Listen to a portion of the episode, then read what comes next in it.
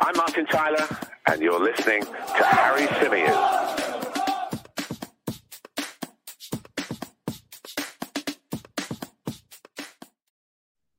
Hey, everybody, and welcome back to the Chronicles of a Gooner, the Arsenal podcast, part of the 90 Min Football Network. With me, your host, Harry Symeou, and I'm delighted to say that I am joined by a very, very special guest on this edition to talk to us a little bit about Arsenal's new signing, a player that not many of us know an awful lot about, but this lady does, thankfully. Welcome to the show, Lizzy Becherano, 90 Min's US editor.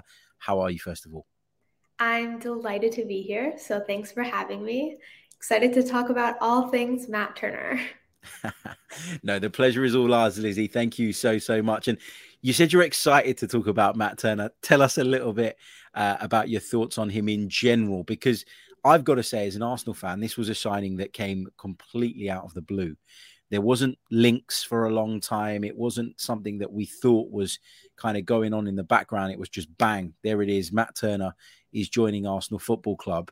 Uh, so tell us a little bit about, as I say, your overall thoughts on him and whether you think he'll be a good fit for the Premier League. So he's an interesting character. He was very underrated his first couple years in the league. So the way most college graduates get into a Major League Soccer is through a super draft. And he went undrafted, ended up doing a preseason trial with the New England Revolution and signed a contract. So of the ways of coming in, a little bit unconventional in that way, but he really started taking off in 2018. Came about, started doing everything and anything with the team, and suddenly became a standout. He's, I personally believe he's a good fit for Major League Soccer. He knows how to stop shots. He's a very proactive player rather than reactive. His footwork is great when it comes to positioning himself to avoid a dangerous situation. However, the question is he a good fit for the Premier League? I have to go with no, personally. Um, I don't think it's a good move for any of the parties involved, except, I don't know, maybe Arsenal's press officer or the accounts that they have in the US. But he's not great with his feet in terms of play, kind of like a whole Zach Steffen situation at Man City. Okay. So that may be a problem. Um, Greg Berhalter, the U.S. men's national team head coach, has actually said he prefers Zach Steffen because of his footwork. So if that's an indication of how bad Matt Turner can be, then he may have a little bit of problems with Arsenal. However, given the New England Revolution style of play, he's not used as much. So stop shots, manages clean sheets, great with like reflexes and anything on his feet, but you you can't count on him to like play in any sort of situation. And it happens with the men's national team as well. See, that's a worry for us because what we've seen, what we've seen uh, from Mikel Arteta since he's taken over is this desire for the back line and the goalkeeper in particular to be part of that back line when it comes to playing the ball out, and that's why with Aaron Ramsdale coming in over Bernd Leno, who's a great shot stopper. Let's not take anything away from him. We've looked a better side because of that ability to break the lines as a goalkeeper and, and almost be an extra outfield player. So that concerns me that Matt Turner hasn't really shown that in his game. You say that New England Revolution play in a style that doesn't really expose that. Now, I don't know much about New England Revolution, but are they more direct, would you say then? Do they sort of cut out that particular role of the goalkeeper, which is playing the ball out into his defense and into the midfield. Yeah, 100%. When they start the ball from the back, short passes, and then work through the defense up to the attack. They don't really rely on Matt Turner for anything other than shot stopping and clearances. The defensive line can be a little bit inconsistent, I would say. So that's when Matt Turner really steps in with his reflexes and clearing shots and anything to that extent.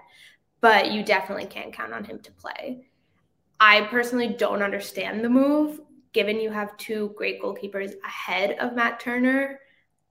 I don't think he'll play. Like, I, and a, a bit controversial, I guess, but I think he's a marketing move for Arsenal, and that's about it you know what? That's the first thing that comes to people's heads when we talk about players coming from MLS. Now, it's not to be disrespectful to MLS. I don't watch enough of it to have an opinion on on the level, on the standard of certain individual players, and that's why I've, I've asked you to come on because you have that knowledge and you have that insight. But that's one of the first thoughts that normally crosses my mind when we go out and bring in a player, not just from MLS, but a player that isn't particularly a standout in MLS. Like Matt Turner wasn't on my radar in the way that some of the MLS stars are. So I found this strange, but he is in the men's national team sort of setup. Does that not give us some indication that he is a good goalkeeper, or is it because there isn't an awful lot of competition? Talk to us a little bit about his involvement with the national team because we saw some clips recently of him making a really standard save going around social media and, and the commentary on it was was incredible. It was as if he just made the save of the season. And and we couldn't get our heads around that. So what's going on there? So i will say beware of us men's national team press there and i'm always critical of this myself there's a huge bubble around the men's national team where everything and anything anyone does is great.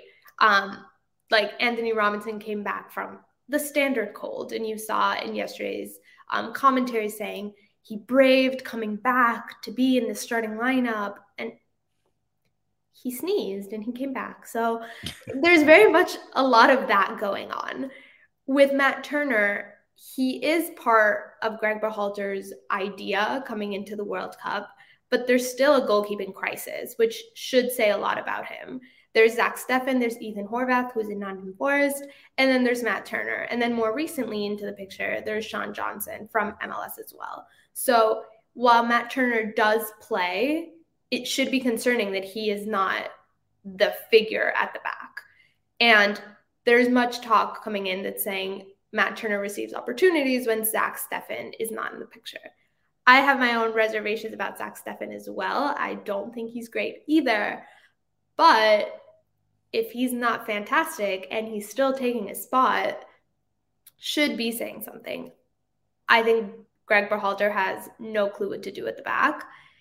Matt Turner does do some excellent stopping. Like he's great with his hands and using every aspect of his body to like keep the shot out, I will say. But is he the comprehensive goalkeeper you have at the back and you are confident in? No you would have to rely heavily on your back line. Interesting stuff. Interesting stuff.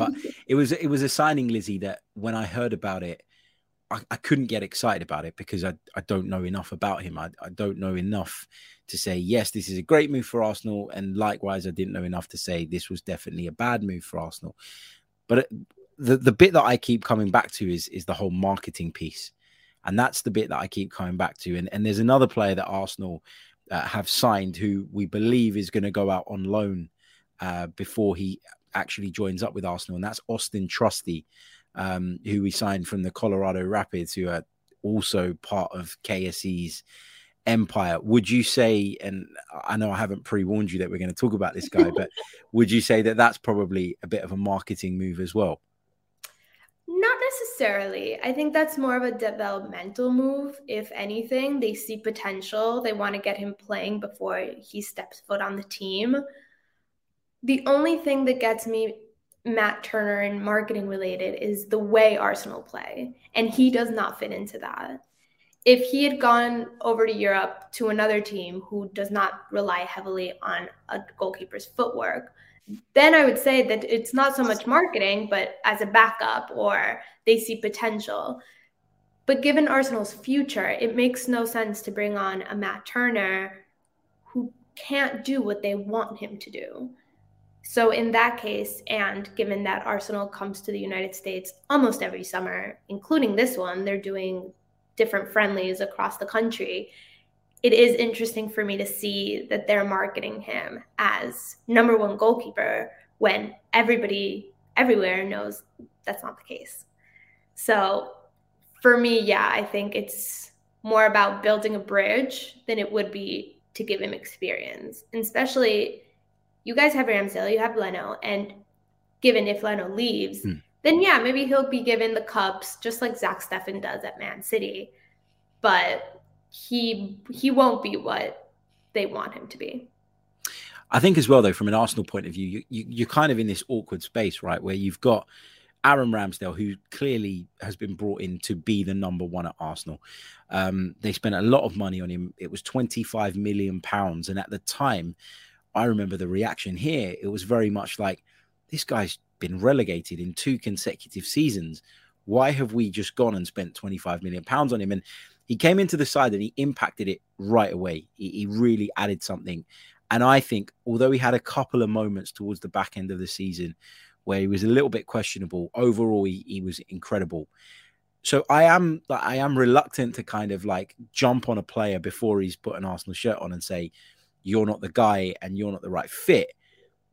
But the more I listen to you and the more I speak to people that cover MLS really, really closely, the more I can't understand the logic behind this signing.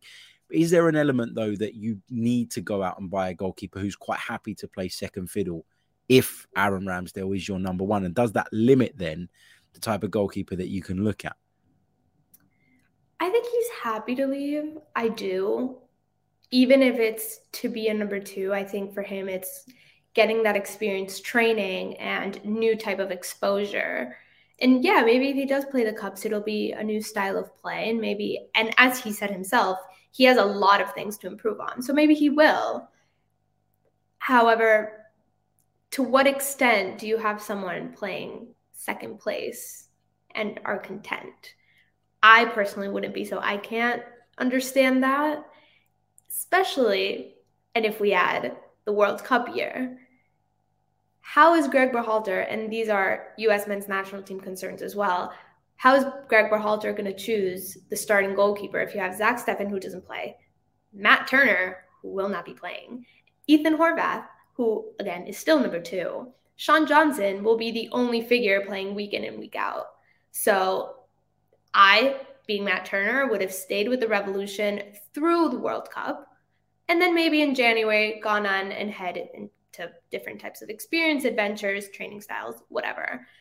But the crucial months, you don't necessarily leave to not play, especially his history with injuries as well. He just he suffered um, tendonitis in February and then a like right ankle injury in March. So he had a bit of an inconsistent start to the year, and he's going to finish on the bench. Is that something we should be concerned about? His injury record? Is he somebody that often picks up knocks, often is unavailable? Because we always say that the best ability is availability. Because as a football club, we've been plagued by players who just can't stay fit, and it's had a really negative impact on us. So, go on, make me feel worse about the signing. um, February injury, I will say, was more at fault from the US men's national team. And he even said it himself. They were playing in freezing cold temperatures, and he was trying to stay warm by running back and forth. And he said, between the frozen tissue, between everything like that. So that was really just bad planning from the men's national team. Um, March was a little iffy. He did come back quickly, like two, three weeks before expected. So that's great. But you do have a point saying availability will be important given his numbers like to roll with the team.